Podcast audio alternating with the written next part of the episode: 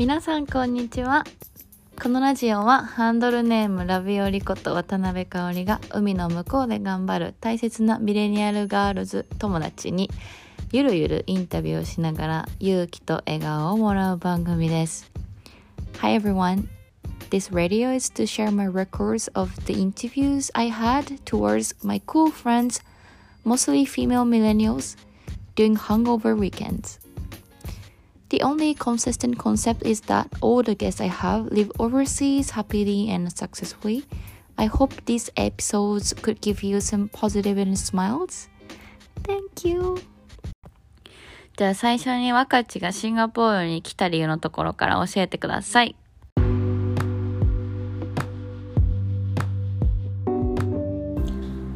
はい、こんにちは。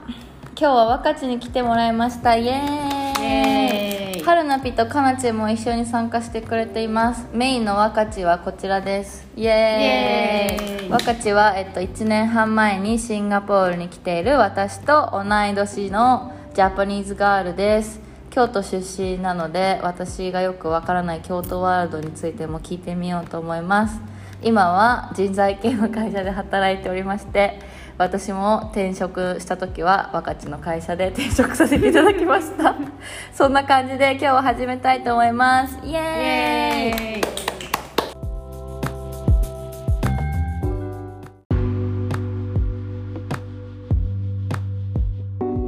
就活中ん就活中にまあいろいろ塾とか考えるやんか。特に私人材会社ばかり人材会社も受けてたからそのもう小学校とかまで振り返らせられるわけよ。でさ自分の就活の軸とか人生の軸とかあさ軸ね。うんうん。なんかやたらやたら考えさせられた中でじゃあ自分の就活の軸はってなんか自分の世界を広げたいっていうことに決まったのね。なんでかというと私ずっと京都もう親戚みんな京都の人で京都の学校でほんまに大学京都の話好きすぎやでずーっと京都でマジで。そのなんか自分が見えてる世界とかいるコミュニティが狭いことがコンプレックスやってだから就職も東京に出たしあのゼミとかも海外に行くようなゼミに入ったりとかあのなんていうかとりあえず自分が見えてる視野が狭いことが嫌でなんていうか。だから大学の学部も政策学部っていう学部やねんけどなんか全部勉強できる学部やねんか。なんか法学もやるし政治学もやるし。リベラルアーツみたいなやつね。あそうそう。なんか世の中のこと全部勉強した上であのいろんな目線から世の中の問題解決しようみたいな学部やから。そうなるんあのだ学部の枠を取っ払おうっていう学部なの。そうなんだ。学問の枠を取っ払おうっていう。そうそうそうそう。だからそれもなんか欲張りやからさ全部勉強できる学部に入って。でそう。で就職ってなった時もその特にやりたいこともなかったからその全部の業界と関わるもので例えば金融とかでも金融絶対嫌やったから人材業界も全部の業界と関わるからそれだけその見える範囲も広がるしで必ずもうちょっと一人暮らしできる。それが東京でも福岡でもよかったんやけどあのあのどどこでもね、まあ、自分が住んだことのない町に そうそうそうね。シェアしてだそれで留学も行ってたしずっと自分のこう見えてる世界を広げたいっていうので海外就職も絶対したしたかったからパーソルもあんねんなシンガポールとかアジア結構あるんやけどでも入社したタイミングが悪くって結構 M&A した直後やったからなんかまだそんなペーペーを行かせられるような状態というよりはまだなんか社名を一緒にしてとかなんかそのいろいろしてるタイミングやってあこれは結構4年目とか5年目まで待たないといけないなって思ってもう2年目の25歳の誕生日を迎えた時に夏。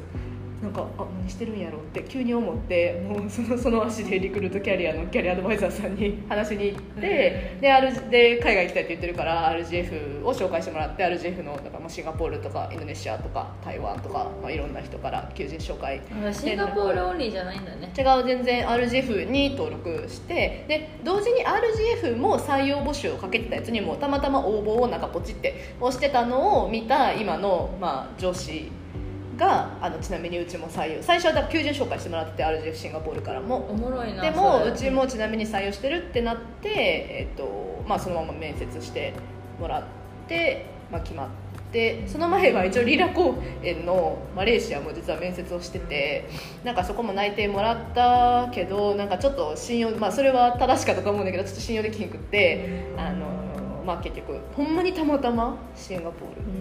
ほんまにたまたまそれで決まってきた。うん。えなんかさでも人材行って東京行ってシンガポール来てってやるとやっぱりさ実際さ視野広がった感の満足度みたいなあのなんかなんていうの達達成感っていうかちょっと広がったなみたいな。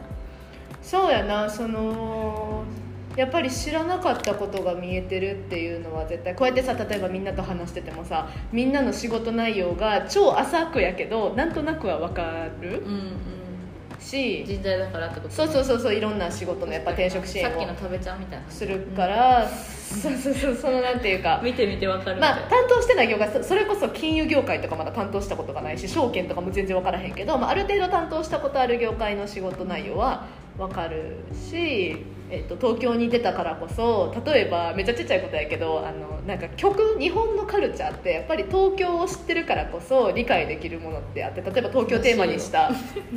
なんか東京テーマにした曲が結構あったりとかなんかそうなんや東京ドリフト？そうとかなんかなんかいっぱいあんねなんか地方重森さとみのやつそうなんかこうとえー地方からそう地方から東京に出てる人が書いてる。そうでもやっぱさなんか状況みたいな。そうなんかそういう曲いっぱいあるな。そうとかなんか京都に一回帰省。東京みたいな曲いっぱいあるよな。そうそうそう。だからなんか帰省した時の家のありがたみとかあと帰省した後に東京にほんまに帰りたくなくてもう新幹線乗ってちょっと泣くみたいな感じとか、泣いてた？のうんもうほんまにいやもう1年目クソ辛くて、えもう毎日泣いてて。頑そうなんか。頑張ってた。もうママ。えなんでそんな辛いん？今日やっぱ東京無理だった？うざいもんね東京って。あそれもある。だから今から思うと東京が辛かったのもあるけどなんか私基本的にでき結構なんか自慢とかじゃなくてちっちゃい頃から結構何でもできたのよ。なんか人並みぐらいにはあんまり努力しなくてもできて、うんわかる私も一緒だわ。そうだからそのなんかできないっていうことに直面することがすごいおなんかいつもできないことを乗り越えるのに必ず号泣というプロセスを経てそれはラクロスであっても例えば数学のテストであっても何でもそうやねんけど それエモーショナルや。そうもう私めっちゃメンヘラやねんかもうめっちゃ泣き、めめっちゃ泣き虫やしもうすぐ泣くしなんかで それでもさ社会人なんてさ最初できないことしかなくて当たり前やんか。でもけどしんどいよなもうめちゃくちゃしんどかったのそれが。そうもうだからなんかめちゃくちゃ。そんなことないらしい。春菜ぴはいけ大丈夫だったらしい。なんかめちゃくちゃしんどくてそのでもさしんどいのはさ頑張ろうって思うからよ。なんかもっとできるようになろうとか。偉いよきっと。でなんかちょ結構完璧主義。そうそうもともとそうでなんか完璧主義完璧主義は卒業しきれてないかもしれんけどでも一個成長したのはあの人のせいにできるようになったことがすごく成長して、えーな。なんかあの結構せいにしかしてないのなんかなえ私人のせいになしないで自分のせいにできるように頑張ってる今えそう？分かるマジで。私のテーマそれ。そうなんか結構、まあ、やっぱり父親も長男でで私父親もおじいちゃんもひいおじいちゃんも全員長男なのね。で 長女なの待って私自分のさひいおじいちゃんが長男かどうかとかさ。知らない。まあ、それは家業をしてるからさうちはやっぱりその,、えー、とそうその長男長男長男で長女で来ててで母親も三姉妹の真ん中やけど結構一番しっかりして責任感のあるタイプだからそうなんかそのあんまり人のせいにしたりとかすることがタブーって父親にこうなんとなくそそういうふそううにいうのがさ一番影響するんじゃんちそうっちゃい頃どういうふうにさ認識して覚えてるかじゃんもそうそうそうそう。だか本ら、ね。そうだからその人のせいとかその弱音を吐くとかが1年目のなんか私すごくあの頼りにしてた女の先輩がママママっていつも言ってた女の先輩がいてその1年目の時に。そうそう。ママのママ。ほんまに大ママや。そう。もうなんか一回りぐらい上のそのママって言ってた人が1年目の冬ぐらいになんかその一緒飲みに行って「本当さ若林辛いよね」って言ってもらってそこで初めてあ辛いって言っていいんだって気がついて、うん。その辛いという言葉にできなかったのよずっと。なんか辛いしもうしんどいしもう偉い。偉すぎや。なんかろうん。だってな涙出そうになるわこっちが。偉すぎて。やば。でもなんか辛いとか。偉いとか辛いとかじゃなくてだけどそのな。んかそうそうそう。分かりやすく典型的にストレス発散もできない子で、うん。なんか典型的にそう全部自分のせいにしちゃう感じやったから辛かったすごいずっと多分。なんかできないことだらけやしなんか全部あ自分ができなくてあなんか自分にもがっかりするしでそこでもうなんかワーホリで1年来てる韓国人の彼氏もさずっといてさなんかわ自分も東京分からんのになんかいっぱい連れてってあげなとかさなんか案内してあげなとか。すごいやいやそのワーホリのやつ暇なんだからお前が調べろ。まあその彼氏に最後ひどいことして別れてるからもうめっちゃごめんやねんけどあのそうなんかそんな感じそんな感じ。え待って待ってもう何私のした質問わかんない。もんいやほらだから言ってるやん。なんかさ 私何が喋るの一人で。てかもうメモいらんわと思ったこれテーマをそう決めテーマ決めないと。今のやつまだずーっとずーっと喋ってるから止めてな。いやいや本当止めらんないでしょこれ。ね喋っていいよ。なんでシンガポール来たのってところそう。分かった。偶然だったんだよね。偶然。たまマジたまえでもさ今いい話聞けたからもういいよ。わかった。なんかじゃない？だってさいやいや本当さ一個のさ大変人が大変なのってその完璧主義だと思うよね。私日本人は多分完璧主義人口が高い。もう人口密度マックス。じゃん。病んじゃうんだ。ろうん。っていうのを私もそう。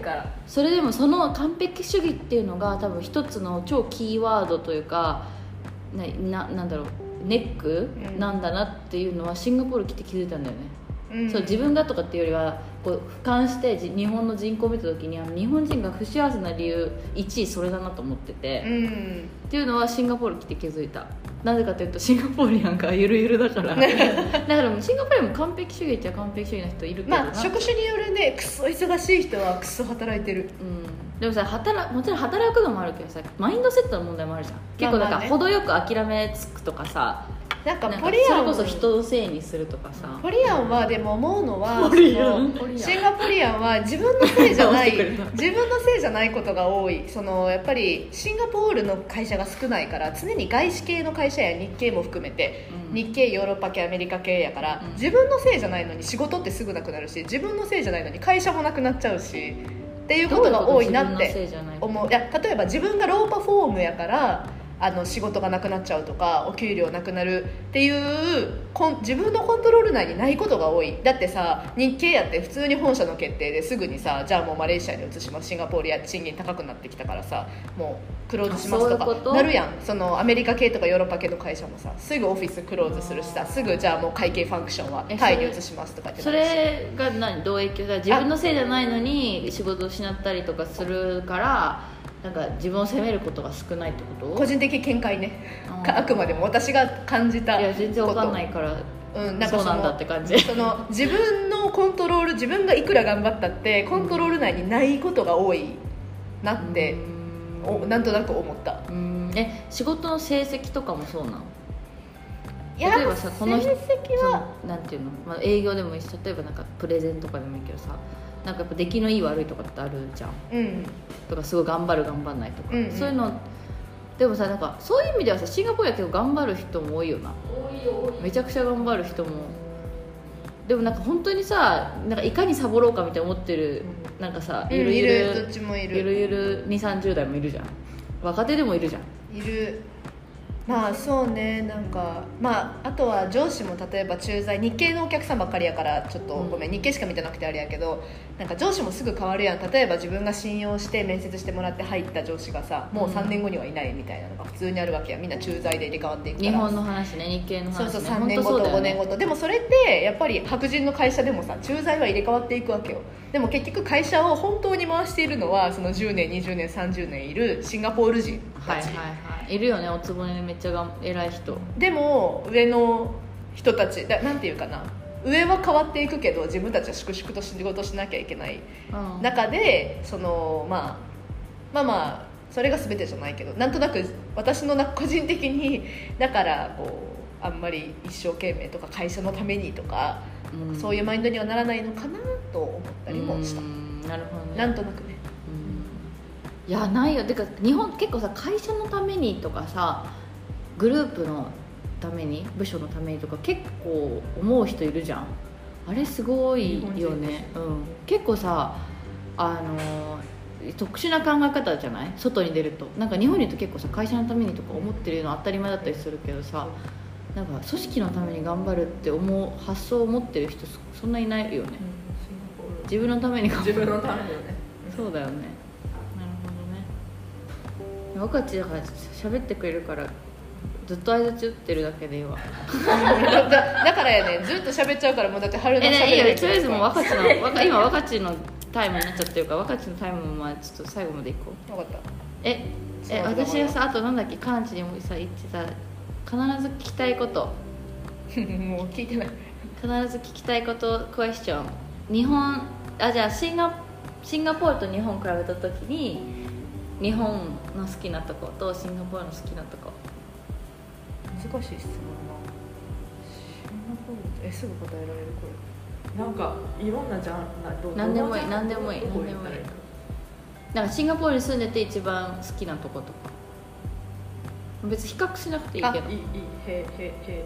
平等平 平等。へえ春菜チャイ中中国語じゃない？中国語じゃない？これ。春のずっとあったかいから。とかじゃないいや今日今今真面目に答えて夏が平等れ平等や。日本どういう意味で平等？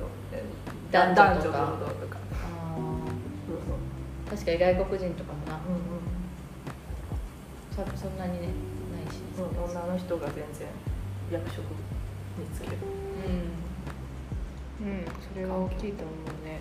私はなんか文化的に多様性の中なんていうの多様性を受け入れなきゃいけないっていうマインドがセットができてる。例えば具体的に言うとなんかうちさ HDB に住んでるからさあの1階にお葬式とか結婚式とかできる場所があるんよ,、で結構夜うるさかったりするんよね。お葬式結構な音出るからさマレーの結婚しあのお葬式とか、うん。でなんかあなんかで一回彼氏が家まで送ってくれた時にそのシンガポール人の彼氏が一回エレベーター待っててうわなんかまたやってるわって多分ちょっと嫌そうな顔をしたんやな私が。なんかそんな言い方絶対めっちゃ怒られて、なんかそんな風にむそれはあの人たちのあくまでもそのなんていうかな。そうあの人たちの文化だし、うん。これは例えば一緒にアラブストリートとか行った時っていうか最初アラブストリートに結構10日間ぐらい宿泊してたからうん。家見つかるまで、なんか朝すごいさ聞こえてくるわけよ。なんか「あー」みたいなのが聞こえてきてさとかって会話でその「あー」が多分ちょっとバカにしてるように聞こえたんやろうな。なんかそんなん言ったらあかんとかってすごい怒られて。えでもそれ彼氏いい人だよ。なんかすごいなんか素敵じゃない？ふうにやっぱりうん。教育されて、だから例えばさ私らがさなんかこの YouTube おもろいなみたいな話してたのの一個がさ、あのインド人のさ英語の発音のめっちゃ真似してる YouTuber がいて、うんうんうん。超おもろいよなっていう話をしててんって言ったらなんかすごい嫌そうな顔をしてて。えすごい偉い。なんか結構しかも意識的にしっかりさいなんていうの？反応してるね。そうそうだからす多分シングリッシュを言われるのもすごい嫌やしだから私がシングリッシュめっちゃ移ってるやんって周りに言われて私は嬉しいんやけど、うん。彼氏はいつもすっごい嫌そうででそのなんかインインドインド英語とかもなんかえそれが何が面白いんとかなんかそそういうのをネタにするのどうなんみたいな反応やったんやんか。うん。だからあそういうのはやっぱりそのなんていうかな日本みたいに単一民族が住んでる国とはいや違う。よ。日本人だってさもうめっちゃ言っちゃうもんね。なんか外人とかさなんかあと片言の真似したりするしたりとかさ、うん。なんかなんかそれが爆買いとかさそういうのも超バカにしてんじゃん。そうそう。悪意 がなくてもなんかやっぱりどこかでは人を傷つけてることがあるかもしれない。だシンガポリアももちろんその民族コミュニティの中ではめっちゃ悪口とか裏口とか言ってると思うんやけどやっぱりおめ表面は平和にそうな。暮らすために。でもそのコントロールが一番大事だってさ内心さ内心の内心の内心どう思ってるかよりもさなんかそのなんでまあ表にね。なんかマナーみたいなうん。のがさそれはある。備わってるかどうかって結構大事よな。日本人結構なかったりするじゃん。普通に。無意識に言っちゃったりとかそれ怖いよな。えでもなんでさそういうの持ってるの？その彼はどこで学んだの？それは。学校とかで学ぶの？学校とかやと思う。うん。え春菜ピの彼氏もそういう感じ？なんか割と違うらしい。まあそういう会話をしないもんな。でも多分みんなじゃああれなのかな？分からんけどもしかしたらある程度そういう教育を受けてきてるってことなの？なんか、まあそれが普通なんだ、うんうんまあねなんか違う人種がいちいち反応しないうんもんな別に。うん、なんかそこがシンガポールやとこの前インドネシア人インドネシアからこっち出てきてままだ1年ぐらいの人とランチ食べに行った時は逆にあのすごいなんかご飯の話をしててうわなんかインド人はめっちゃだって臭いもんばっか食べるもんなめっちゃ臭いもんなって普通に言うから、あうん。やっぱりそうかインド人インドネシア人はこうなるんやなと思って。その、うん。シンガポリアンは絶対そんなこと言わへんからさ。うーん。あそうなんだ。偉いなっていう感じかな。そこがいいとこ。日本の方がいいと。ない。いやあんねんいっぱいあるよご飯でしょ？昨日そん。な言ってたらもうもうもうなん。だっけなん。か3つ飯飯飯絶対風呂みたいな温泉とか言ってでもなん。か繊繊細さとかうーん。細かいところすごい大切にしてるとか私トイレだな文化トイレは完全にそうトイレな。本当トイレだけはどうにかしてほしい。トイレ。マレーよりマシやけどな。そうだ。水浸しじゃないから。でもさマレートイレ行ったら水浸しよなこっちも。そう。ちょっとそれだそれだけは無理かもしれない。本当に。マレーの。なんか一個分からん。シンガポールと比べてかは分からんけどなんか日本人での方がなんかそれを受け受け入れるなんか困難なことがあっても、うん。こうそういうもんなんやって思って受け入れるところがある気がするいい意味で。えー、深い。どういうこと？なんかさえすごい多分考えてたことがあってこれをなんか災害とか自然災害ああそれねめっちゃわかる。すぐわかった。うん。わかれわかる。なんかここっちの人とかからそれこそシンガポールとか超平和やし何も自信もないし何も何もないけどだからなんかまあ大変やんなあんなとこ住んでっていうふうになるけどなんか日本人からしたらさもうなんか仕方がないというかさな。うんかそういうものもう起こるべくもうむしろ起こるべくしてそういう災難が私に人生のこのタイミングで来るものだったんだぐらいの感じでなんか受け止めるやんもう神様がそう見てるんだみたいな。結局そのなんか神様よく言うやんかなんか子供にもなんかバチ当たるよとかって、うなんかそれも結局なんか見えないね。見られて何かからやっぱうん見られててみたいなマインド。そううちらはなんかさ宗教ないじゃん。無ない。宗教だけないどけどなんかジャパニーズそうそう。の宗教ある？あるあるある。宗教っていうかなんかマインド？あるよな文化やねもうねうん、そう文化かも考え方みたいな。そう。なんかあとその、うん。なんかそうそのものを大切にするとかもさやっぱり神様が全部宿ってるってもともと考え方。ごめんなんか家系的にそういう感じになっちゃうんだけど。さ日本人ってさだって石にもさ木にもさ全部神様がいる、矢をよろずの神っていうぐらいやから、うん。そのなんか全てに神様がいるって考えてるから多分全部綺麗に物は大切に使わなきゃいけないし、うん。みたいな発想やと思うねそれは日本にしかないと思うマジでそうだね素晴らしい考えだった私も。てか好き私は。うんそう「もののけ姫」とかさそうそうそう本当にそうそうそう。そうなんか私もののけをさやっぱちょっと私の話になってなんかさルームメイトとみんなで見たんよね。そのあ言ってたよねなんかうん。うん理解してもらえへんかったうん、びっくりした。そのハウスメイトみんなで見5人とかでサーキットブレーカー中見た時にみんなマジで分かんないかったの、うん。理解ができなかったの。ここの一個一個のシーンも結末も本当にポカーンみたいな。でなんかなんだろうあのさ木のせいみたいにいいんじゃん。うんうんうん。みたいなやつら。あいつらとかえこの子たち何？モンスター？みたいな。なんかなんで出てきたの？みたいな、うん。でさあれに理由はないやん、うん。であそあれは木のせいであのよよよ八百万の神でさあそこにいるだけだって、うんうん。あんまり深い意味ないじゃんあの映画にな中で。でもなんかそう一個一個え意味を求めてくるしこれはどういう意味なの？みたいな。とかなんかなななんでこいつらいる？んみたいな。でもさもう神がいろんなところにいるみたいなとかさあの木のせいみたいななんかそういうのってもう説明できないしさうちらからするとスッと入ってくるじゃん。あこれいるんだへえみたいな。もうなんかそこになんか本当にで途中からずっと携帯出てることがいて。なんか多分つまんなかったんだと面白くなかったんだと思うんだけど。あとなんかそのずっと途中までの結構激しいシーンとかもなんかこれ何子供の、ま、映画なのみたいな、うんうんうん。こんなん見せちゃダメでしょ親みたいな。血飛ぶもんな。うん、なんかえグロいやばいみたいな感じで、これ子供映画ってかまずアニメイコール子供のものだと思ってるから、うんうんうんアニメの映画はい子供向けのものを見るなのに子供向けじゃないありえんみたいなうんうん感じで怖くないと思ってたし教育上良くないみたいなこと言われて結構ショック。あこの人とは結婚できないな。って女の子だからしないんやけどさ、うん。でもねこういうふうに思ってしまう人とはちょっとなんか分かり合えないわと思って、結構ショックだったかも、うんうんうんうん。なんかあもう多分説明しても多分つつつなんていうの？伝えきれないだろうなみたいな、ねうんうん。あるよね。なんかだからよくでもさ人気だったよねジブリ。海外でも。人気だからね人気だけどよく分かってないで見てる人いるんだろうなと思った、うん。まあでも「もののけ姫」って結構難しいけど。むずいあんまり私も千と千尋とかの方が分かりやすい。えやばいやばい。でももう最近見てマジでどんどん分かるようになって面白い。ようん。本千尋とかも。当あでも「千と千尋」は分かるよな。えでもみみちゃ今年？そのサーキットブレーカー中見てなんかあこれこういうことだったんだとか。あマジもう一回見よ。うえなんかさらに。あれもだっていい川のな神やんな。うんそう。やな白そう。川の神様。そうそうそう。白龍みたいな、うんうん。うん。そう。なんかあれとかもなんかいろんなところに伏線あったんだみたいな。えーあれすごい思った。鳥肌立つよな。うん。千尋待ってたのみたいな。いいよな。いいよな。私最初だってちっちゃい時見た時吐く女の子だと思ってたし。男や普通 にお友達だと思ってたそうだよな、うんそうね。確かにそれいいとこだね。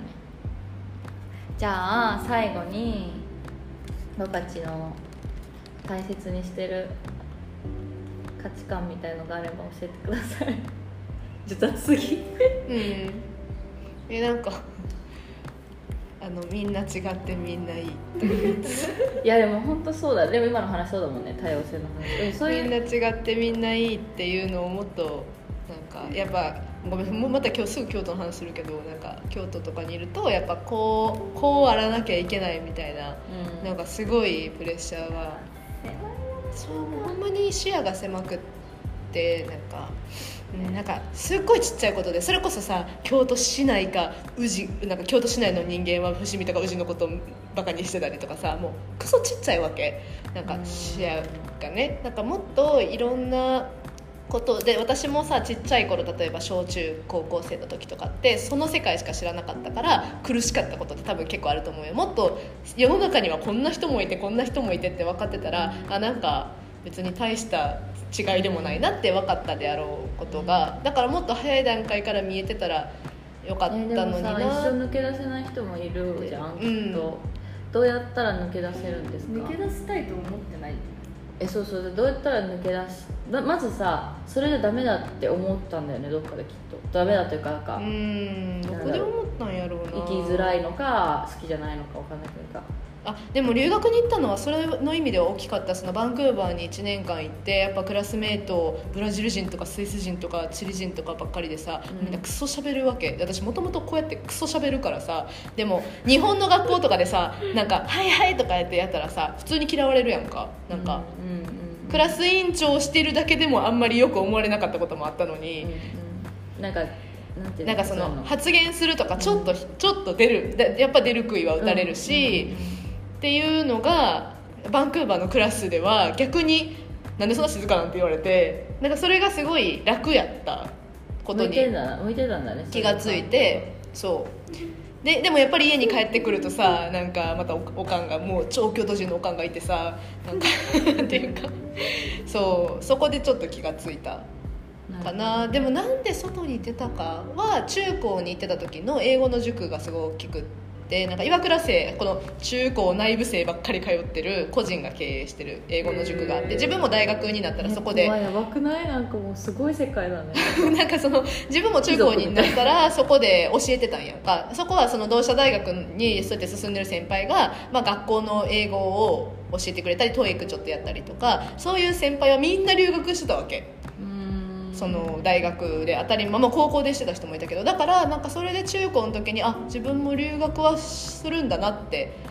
で高校ではどうしても なんか学園祭とか大好きやったから1個学年が落ちるのが嫌で行かなくってなんか大学は絶対行こうと思ってたんで。うん。えそれさでもその海外に出てまずそのあ喋っていいんだと思うわけやん、うん。でもさそのなんかそのさっきのさ京都市内とさ市外とかさそういうジャッジメンタルなとことかさなんか視野狭いのってさ別にそのただ海外出ただけじゃ治らなくない？なんかまあどうやったらさ解き放たれるんだろうね？そういうなんか。解き放たれはしないね。だって京都に戻ったらやっぱ京都やもんえわかる。自分も京都人戻ったらすごい腐っても京都人やから自あいつ分はあの子田舎者だしとか思言っちゃう。うん、だからそう そう言っちゃうからなんかそれは気をつけないといけないなって。くださいとか言っちゃう。そうそうそう本当やめなんかうん。言われちゃう、やっぱ京 いやもう言わんけど本当に言ってた第一の時とか東京以外の子のことバカにしてたし私めっちゃ。バカにしてって本当に福岡バカにしてなくてあの子は大変だね東京。から来てみたいな都だって周りの会話がそうやから意地悪さ してちゃったなって思う、今思うと。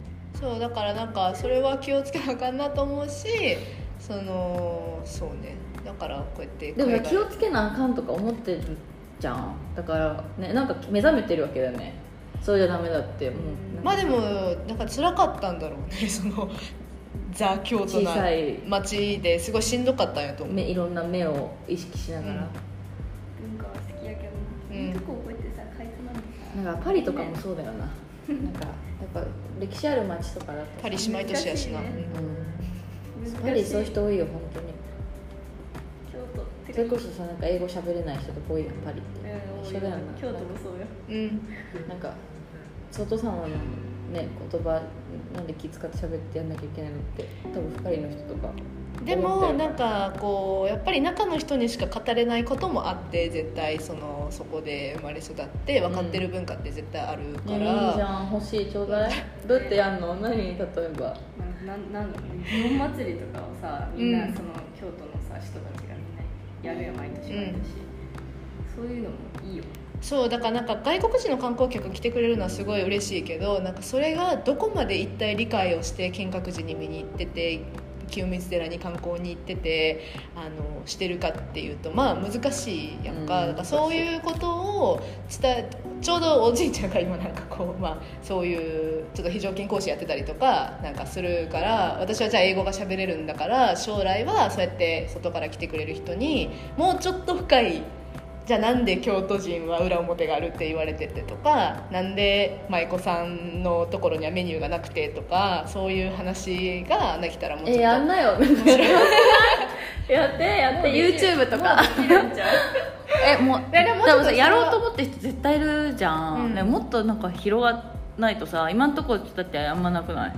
なんかいや知らんで言ってる人いっぱいいるやろ。あまあ、でも一応あのこ結構難しい国家資格を取らなきゃいけない。例えばそれをお金払ってもらってそういう案内をしようと思うと通訳案内士っていう国家資格があってそれを取らないとボランティアだったらできるけどね、うん。そういうのがいや別にさそのつその資格じゃなくてもさ、まあまあ YouTube なんか別にブログとかでさ、うんツイッターとかでもいいわけやんなんか。行動力がないよ。私高校の時からずっとブログやろうかな。外国人向けに英語の練習にもなるしとかって思ってたけど一回もやったことなんで行動力あるやん。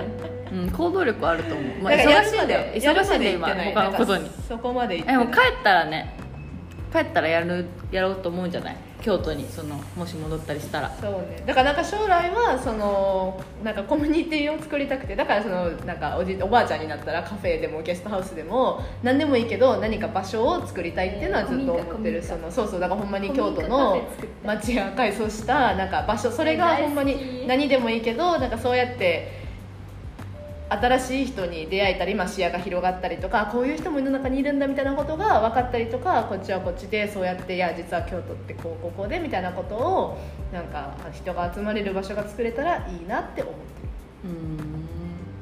それはもう老後ね、うん。6070いいねにねなった時の。めっちゃいい。めっちゃいいしなんかでもさやっぱ京都でかいね。京都キーワそードのアイデンティティは生かしたいの。なんか。やっぱさ京都生まれ、京都えだしさ育ちで別に京都がさマイナスに動いてることもあるけどさそのマイナスに動いてるからさ、挑戦できることもあるじゃん。だからなんかめっちゃさすごいさしなんて最高な環境で生まれちゃってる人よりはさなんかここは問題だなと思ってじゃあこう変えようみたいなさき機会になってるわけだよね。京都。いいやいいな。でもなんだかんだめっちゃいいとこだしな。そういいところいいとこ大好きね本当に。うん。はいでは、ありがとうござい。ありがとうございました。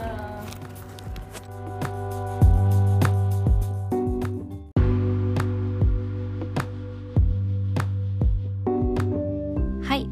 ここまで聞いてくださった皆さん本当にありがとうございました。次のエピソードも楽しみにしていてくださいじゃあまたね See you soon